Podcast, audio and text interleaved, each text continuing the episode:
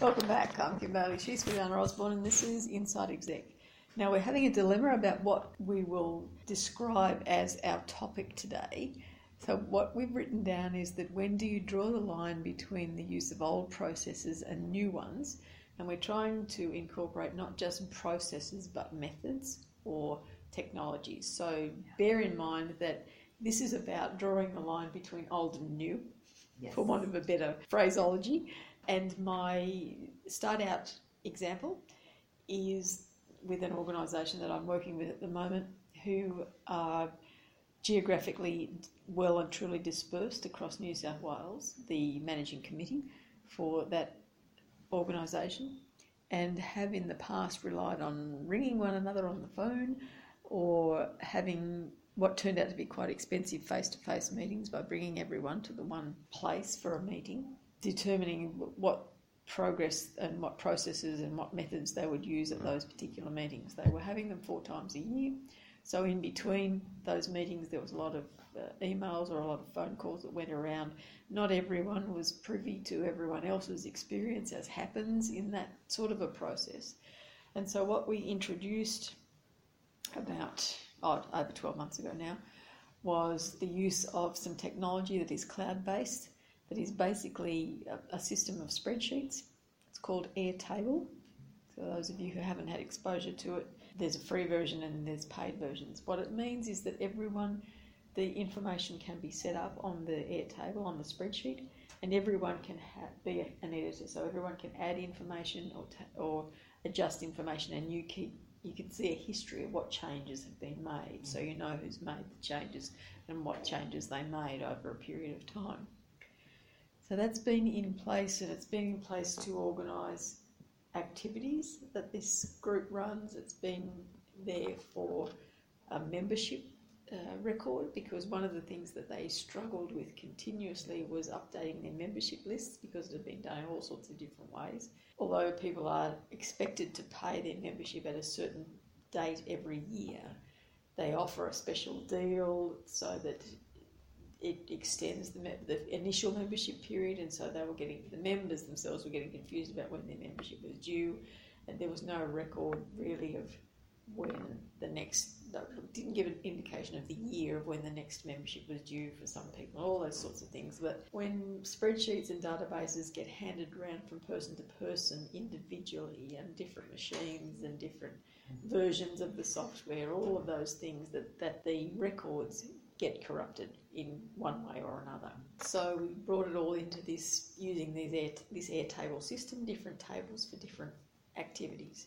What has transpired now after twelve months is that probably half the group will use it and half are really hesitant about using it. We'll use it if I insist that they use it, and the re- they understand the reasons for it, and they appreciate the reason is that at any time of the day or night, they can go on to the Airtable and they can see what stage a particular activity is at. So it's, it's very powerful in terms of communicating to the whole group at the same time what is happening. But they're not comfortable with using the technology, worried in some cases that they'll make a mistake, that they'll break it in some way. And it doesn't seem to matter how often I show them and tell them that they can't break it, that I can fix it if it looks like it's not working the way it should, that there isn't anything they can do that will destroy the system to the point that would take us back to what it was like five years ago. That works up to a point, but I'm now at the stage where I need to decide, is it time for me to draw the line in the sand and say we're not using the phone calls, we're not using the emails anymore, we're going to use the Airtable, and this is the way that you will communicate with one another so that everybody knows what everyone else is saying or doing. Listening to, to this, I believe you've done all the main things that one should do when they're looking. So firstly, you, you have a process that's been in place or an, and a method for a while. It's been working not very well because the opportunity for error in it was very high. Handoff in the process was enormous, and therefore it was bound to get corrupted. You involved people, you found a solution, an off-the-shelf technology solution that will work and make everybody's life easier. you communicated, you trained, and they, the benefits way outweigh the, the negatives. In this case, it's just a matter of people's confidence and taking that. I think it is much more dangerous to keep both of them running because mm. you're going to end up with more problems. I think the best way is to say, this is your last opportunity to come on board yourselves, but in a week's time, the other one is gone, yeah. and this is what we've got. I think if you don't, um, you're going to have more problems, and it's really more about once people start using it, it's like with any change, but particularly with technology, they will see the benefits more by using it, not by sitting there being scared of it. I think th- there's a reason why you went that way. It's because what was there is not working and causing a lot of trouble. So yes, it gets to a point, whether it's in this example or any other example, where you say, we won't be doing this anymore. It's got to be a firm line of saying, not if you like or when you're ready, it's now. There is a changeover. It's like with any business decision. You come up with terms and conditions, and and sometimes some of the old terms might be better, and but as an organization you make a decision to go with new contract, new terms and conditions, new systems, new methodology, whatever it is, and there will be a start date. You have to put that in place. One of the mm. relevant examples that we went through here in New South Wales very recently is the change from plastic bag use in supermarkets. Oh, yes. So let's look at the beginning of this year, when it was first proposed that on the first of July supermarkets would not give away plastic bags. Well, well the two main super, uh, three main supermarkets, so let's say I G A, Woolworths and Coles. Aldi were not we using, never, had bags. never have used bags, and so there was a, a percentage of the population who were used to taking their own bags or their own containers yeah. already.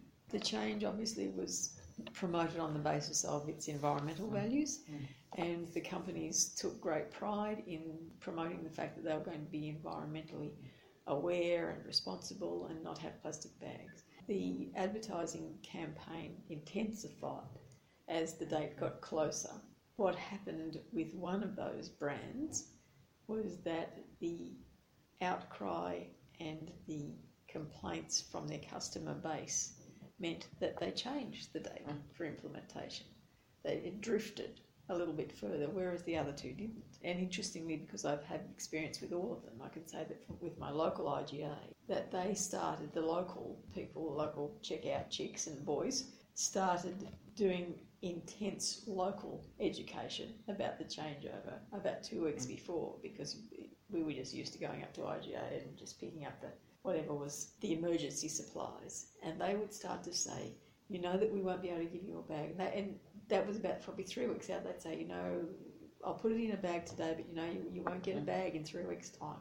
And then in two weeks, two weeks before, they would say, do you want a bag or not?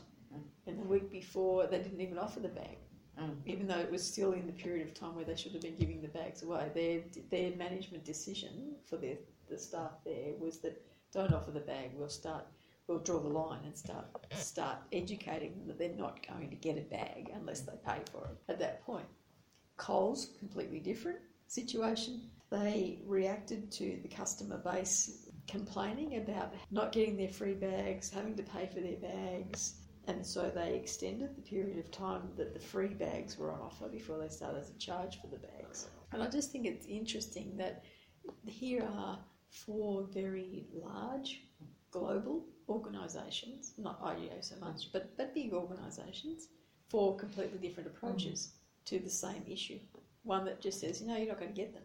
Mm-hmm. Didn't stop people shopping at Aldi. People yeah. don't people don't look at Aldi and say, I'm not going there because you don't get a bag. Yeah. They'll say lots of other things about Aldi. I'm, I'm an Aldi fan, so I'm not going to say them. But it, it doesn't stop them. It's just one activity in a range of things that happens in a supermarket. For those of you who do stand in the supermarket line, how often have you heard someone say, if you're in New South Wales, oh, I've got one hundred bags in the car, I just got to bring them out. Now, why does an organisation and why does the environment have to suffer? Because this person individually can't be responsible enough to remember. And I think in a, in a corporate sense, you have to show leadership by taking a decision and sticking by it. You can reverse it. We often say we're going to open an office here and an office there. We trial it. We've done our homework and it worked, but then the point changed and or the environment changed or the situation changed and we have to move. That's fine. I respect that. But I think once you decide, it's a bit like doing a survey and then saying, oh, well, but twenty percent said they don't like this, so I'll shave that off. twenty percent said, oh, you'll end up with nothing or you end up with a worse situation. So you've got to show leadership. And uh, if you're doing it for the right reasons, then you stick by it and you put an end date to the old and start date for the new. For me, the summary is that, yes, you have to do draw a line. You have to say this is the end date. Yeah. But in choosing the end date, you have to be sure that you've provided all of the opportunities for learning yes. that can take over the new process and that people understand that even if the new process doesn't work, it's not the end of the road and it doesn't yeah. mean that if the new process doesn't work long term, that we're going back to the old one. We're just going on to a different one. So we go back to continuous improvement, yes. which is really what it's, you know, you, you go to better, not worse. Or the same. Yes. Yeah. All right, so there we go. You do have to draw the line and you do have to ensure that the processes, whatever you're using, are continually reviewed. I'm Kim Bailey, she's Kiliana Osborne, and this is Inside Exec.